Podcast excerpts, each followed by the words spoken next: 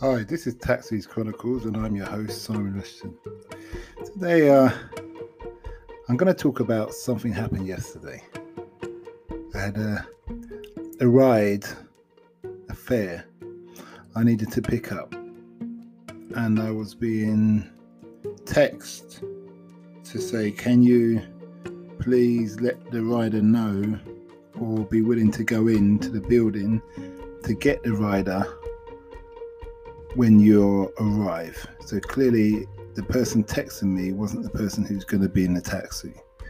And um, I said, no problem. Got the message. They said, okay, thank you. They described the lady. They said long brown hair down to her, like her waist, above her ass, however you want to put it, and um, her figure, etc., etc. Something about a blue coat, but I don't remember seeing a blue coat.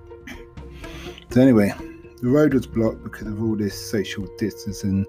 So they've been blocking off a lot of the roads in West End for us. Uh, for so I, I realised I wouldn't be able to get around that way, so I went around the other way.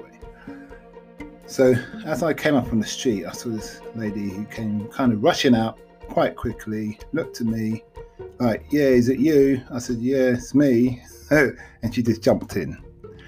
So as as they normally do, you get a customer in the car. You say, "How are you today?" She said, "Okay." He said, "The day's going all right." She said, "Yes, thanks." But she said, "No, not really." I said, "Why not?" She said, "Well, I just come out the nick, and um, I was only meant to go there for an interview, and they put me in the cell for five hours. I wasn't expecting that, so I'm not really in the best of moods." Okay, sounds interesting. Now this kind of response actually tells me as a taxi driver that the person wants to talk, they want to offload, but they need some encouragement, they need some reassurance that you're you're there for their interests, you're going to listen to them, or you know, just yeah, just along those kind of lines. So I'm kind of pushing, but I'm not to find out.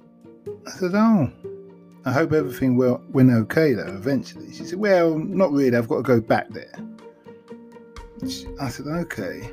She said, Well, I'm on a charge. I said, Really? She said, Yeah, yeah, yeah. Oh, okay. So we kind of brisk start to talk about small talk and other things, really. She kind of starts to talk, then kind of retracts and gone quiet and what have you. So I start to tell her about some early dealings when I was a younger guy and problems with the law and all the little things that teenagers get involved. And I told about some family members who are, let's say, much more familiar with the law than they should be in that respect. And then she started to ease up because she said, "Yeah, yeah, that was like me as well. At one time, I had five family members in there on on a wing. Yeah, so I said, okay. So then it turns out that the lady, I said to her, are you, you know, so you're, if you, it's, I said to her, it's not gonna go on and on and on, is it? You know.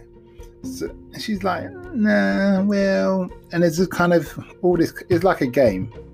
It's a bit like a cat and mouse game. Are you going to get me to talk? Are you not going to get me to talk? She realizes that I want her to talk. I haven't got the audacity to say to her, I need to record this for my podcast. because I don't think that's going to go down too well on this time. You've got to be a judge of character, and her face and her body language does it say she's the kind of person who listens to podcasts or things. But I did mention about the podcast, and she said, "Nah, nah, I don't listen to all those those kind of things. Well, what is podcast anyway?" So I said, mm, I sort of explained it to her, and I said to her how, you know, but to get to the chase, it turns out she's um, on being she had to go to the police station for attempted murder. So I went, Whoa. I was thinking maybe clothes, you know, stealing clothes from the supermarket, you got caught, something like that, blah blah blah. Oh, attempted murder. So I was like, okay. So there's a bit of an uncomfortable pause it's like, well, do I carry on with my of questioning, being a nosy bugger, or do I leave it alone? So, well, if you know me, I started to ask more questions, but I dilly dilly dallied around the bush. So I said, well, there's no women's prisons in London anymore. She goes, oh no, no, no. Since they shut down Fiend, there's one in Hounslow. But she knew all about the prisons, and she's just talking about different things. Then I said, oh, I've interviewed quite a few screws or uh, prison guards.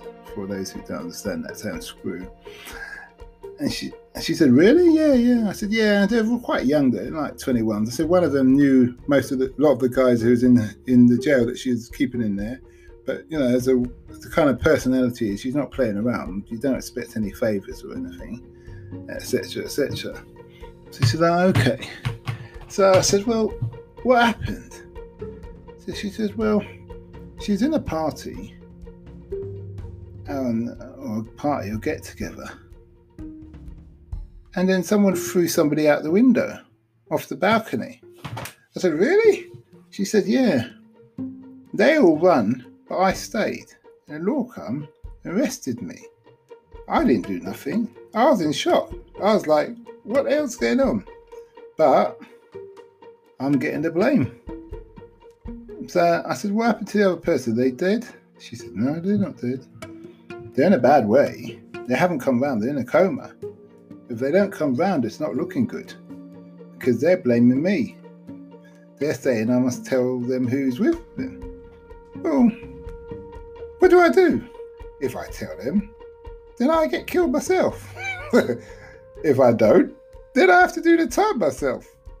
She said, There's that law that um, guilty by association, something like that.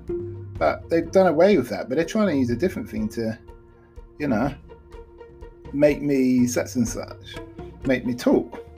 And I thought, oh, you're a bit of a sticky one there, aren't you?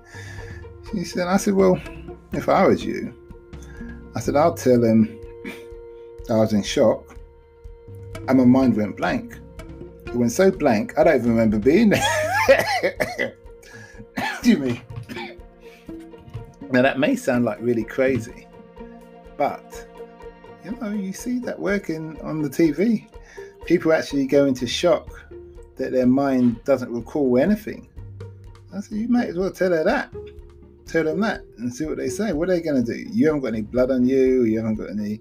You've got uh, matter from that person unless you was involved and you're not telling me.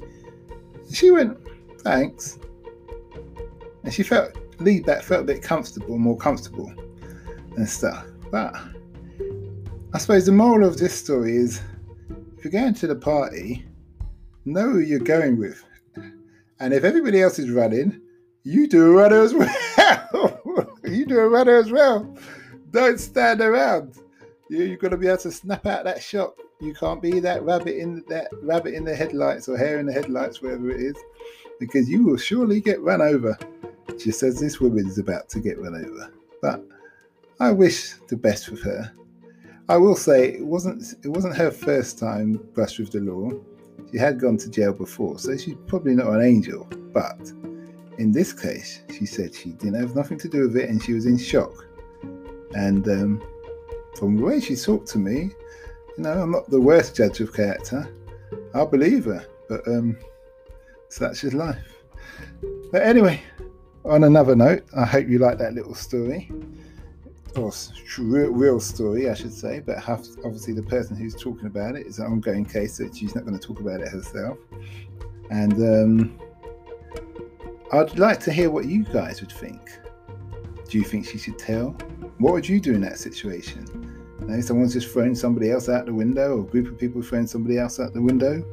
You know, what do you do? Do you pretend you're asleep? Do you faint? What do you do?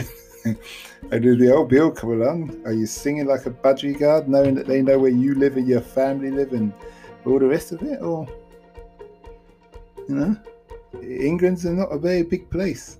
It's not like you can move to Wales and they can't find you. It's not like America. You can move to Texas and it'll be harder for them to find you. But anyway, feel free to leave a comment on the email linked below or just generally a voice message. If you're on Spotify or Anchor, you can leave a voice message comment. Soon we'll be putting everything on Spotify, sorry, on YouTube, so you'll be able to easier to leave comments and things like that. Apart from that, don't forget to listen to our sister podcast, Africa Investor Stories, all about real investors with real stories, sharing their experience of investing in Africa, considering there's been a rush for Africa for some time, from natural resources to businesses to the fastest growing economies on the planet, which has been for some years. So maybe something you're interested in investing in. You know, that business that you always wanted to do in England that you couldn't because it's been monopolized, but you've got a blank sheet in Africa. Anyway, just food for thought. Apart from that, have a nice day.